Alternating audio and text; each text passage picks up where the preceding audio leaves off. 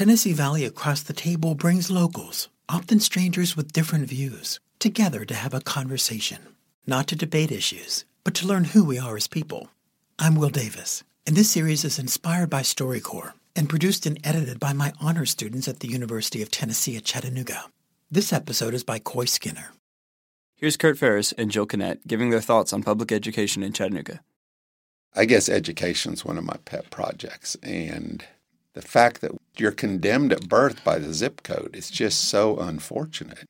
You know, here in Chattanooga, we released these school statistics and got what 37% of the kids reading at grade level in third grade. And if you're not there, probably won't graduate from college. The literacy, I've been told, a whole, it takes a generation to change it.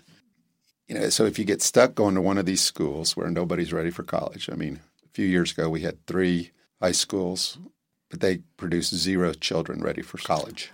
And it's just what zip code are you born into, you know? And it's so sad. And so, what's your life trajectory? I agree 100% with that. And yes, there are wonderful stories of people who pulled themselves out of the gutters, literally.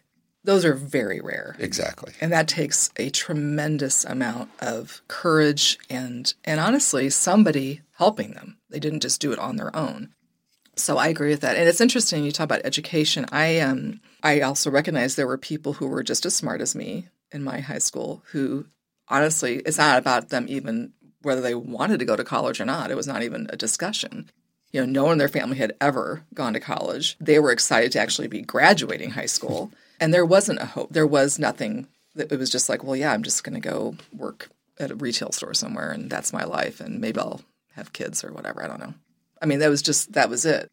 I mean, public education is only a couple hundred years old, the system of it. And there are other ways that might be a little bit better for kids because of just, if nothing else, how they learn to accept people who are different than them. Again, kind of this, what we're trying to do here of understanding where people are and and why they are.